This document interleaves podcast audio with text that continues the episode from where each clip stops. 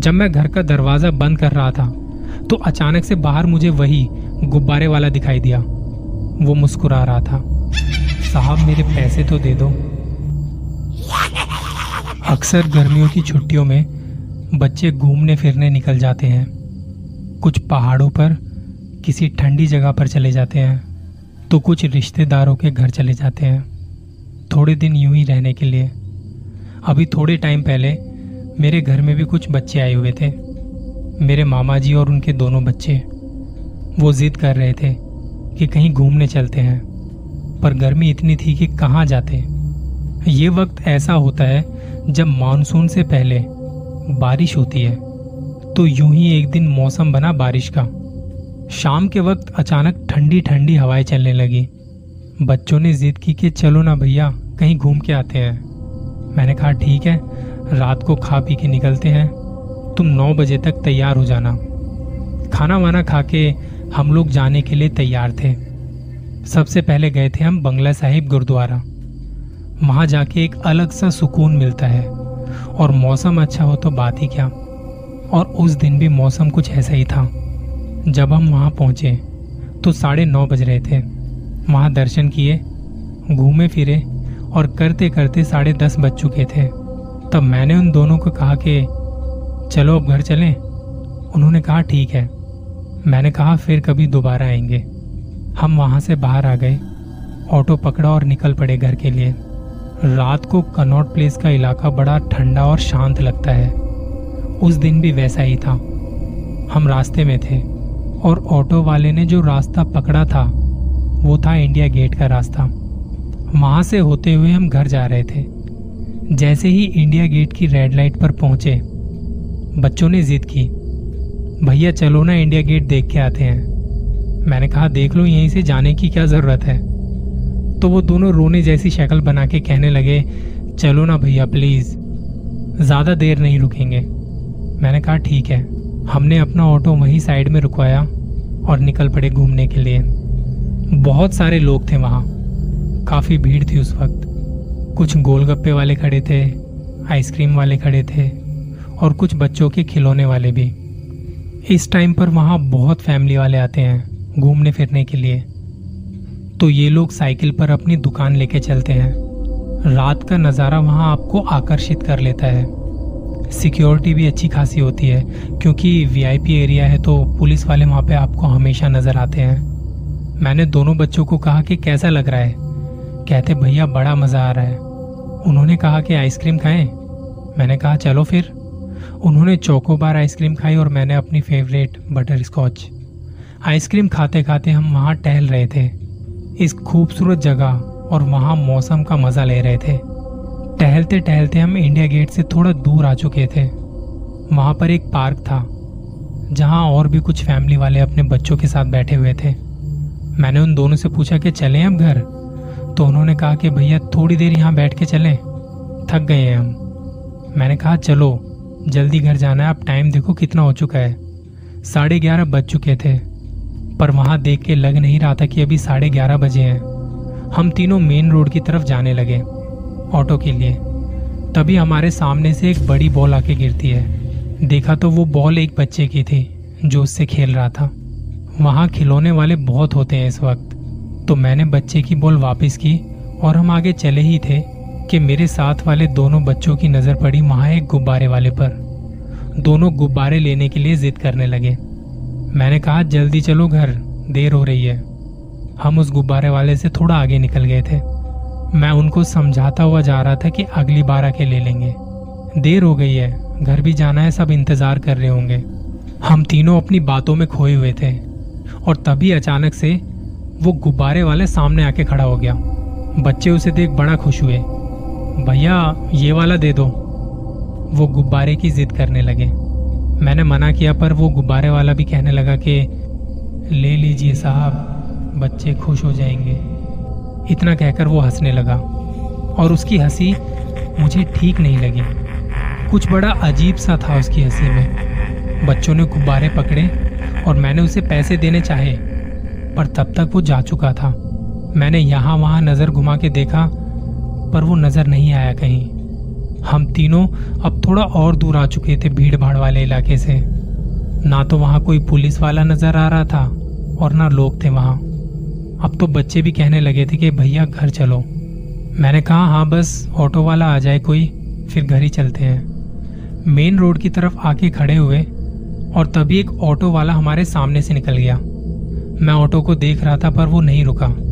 शायद सवारी होगी उसमें। रात के अंधेरे में मुझे वो दिखा नहीं। मैंने ऑटो जाते ही सामने देखा तो सामने अचानक से वो गुब्बारे वाला नज़र आया, जो सड़क के उस पार खड़ा था। उसकी नज़रें हमारी ही तरफ़ थी। बारह बजने को थे और बच्चों को भी नींद आने लगी थी। मैं यही सोच रहा था कि कोई ऑटो मिल जाए बस। दोनों बच्चों को भी नींद आ रही है। मैं इन्हें कैसे संभालूँगा? मैंने बच्चों को देखते हुए कहा कि सोना मत, और तभी वो गुब्बारे वाला हमारे पास आके खड़ा हो गया। वो मुस्कुरा रहा था। मैंने कहा, क्या चाहिए भाई? डरा क्यों रहा है? तो उसने मुस्कुराते हुए कहा, मेरे पैसे तो दे दीजिए। मैंने कहा हाँ भूल गया था। माफ़ कीजिए। मैंने जेब से पैसे निकालने चाहे, मगर इतने में वो फिर से गायब। और तभी एक ऑटो वाला आ गया। मैंने घर का पता बताया और हम बैठ गए ऑटो में। ऑटो में बैठते ही दोनों बच्चे सो गए थे। उनके हाथ में गुब्बारे थे। वो मैंने पीछे रखे, उन्हें अपनी गोद में सुलाने लगा। थोड़ा आगे जाके एक रेड लाइट पर ऑटो रुका। ऑटो वाले भैया उतरे और ऑटो के पीछे जाके कुछ चेक करने लगे। मैं दोनों बच्चों के सर को सहला रहा था। मैंने जैसे ही सामने देखा तो वो गुब्बारे वाला नज़र आया। साहब, मेरे पैसे तो दे दो। मैंने उसके पैसे देने के लिए जेब में हाथ डाला तो कुछ अजीब सी आवाज़ सुनाई दी। मैंने सामने देखा तो वो गुब्बारे वाला वहीं खड़ा था और कुछ बड़बड़ा रहा था। इतने में ऑटो वाले भैया ने ग्रीन लाइट होते ही ऑटो चलाना शुरू कर दिया। मैंने कहा, भैया, रुको, वो गुब्बारे वाले को पैसे देने हैं। ऑटो वाले ने कहा, कहाँ है गुब्बारे वाला? मैंने दाएँ बाएँ देखा तो वहाँ कोई नहीं था। कहा, भैया, अभी तो वो यहीं था। ऑटो वाले ने कहा, अरे भाई साहब, कोई नहीं है। अब चलूँ मैं? मैंने कहा हाँ भैया, घर चलो। थोड़ा आगे जाके मैंने ऑटो के बाहर से किसी के हाथ को बच्चे के सर पर महसूस किया। मैंने झट से देखा तो दोनों बच्चे सो रहे थे आराम से और कोई भी हाथ नहीं था। मैंने कहा, भैया, थोड़ा जल्दी चलो घर क्योंकि बच्चे सो गए हैं। उसने ऑटो की स्पीड बढ़ाई और भगाना शुरू कर दिया। एक तो उस एरिया में ना रेड लाइट बहुत है। हम सरोजनी नगर की रेड लाइट पर आके रुके। वहाँ बस हमारा ही ऑटो खड़ा था इस टाइम पर। मैंने कहा, भैया, चलो ना, कोई नहीं है। तभी वो गुब्बारे वाला ऑटो के अंदर अपना हाथ देते हुए कहता है, साहब, मेरे पैसे तो दे दीजिए। तब उसने झुक के देखा ऑटो के अंदर। मैंने कहा कि, क्या कर रहा है यार? वो हंसने लगा। ऑटो वाले ने कहा कि, क्या भाई साहब, किससे बातें कर रहे हो? मैंने कहा, अभी तो वो गुब्बारे वाला यही था। भाई साहब, शायद आपको नींद आ रही है। यहाँ कोई नहीं है। इतने में ग्रीन लाइट हो गई और हम निकल पड़े घर के लिए। मैंने कहा, थोड़ा जल्दी चलो भैया। अब रास्ते में कोई रेड लाइट पड़े तो रुकना मत। और इसके बाद वो ऑटो वाला कहीं नहीं रुका।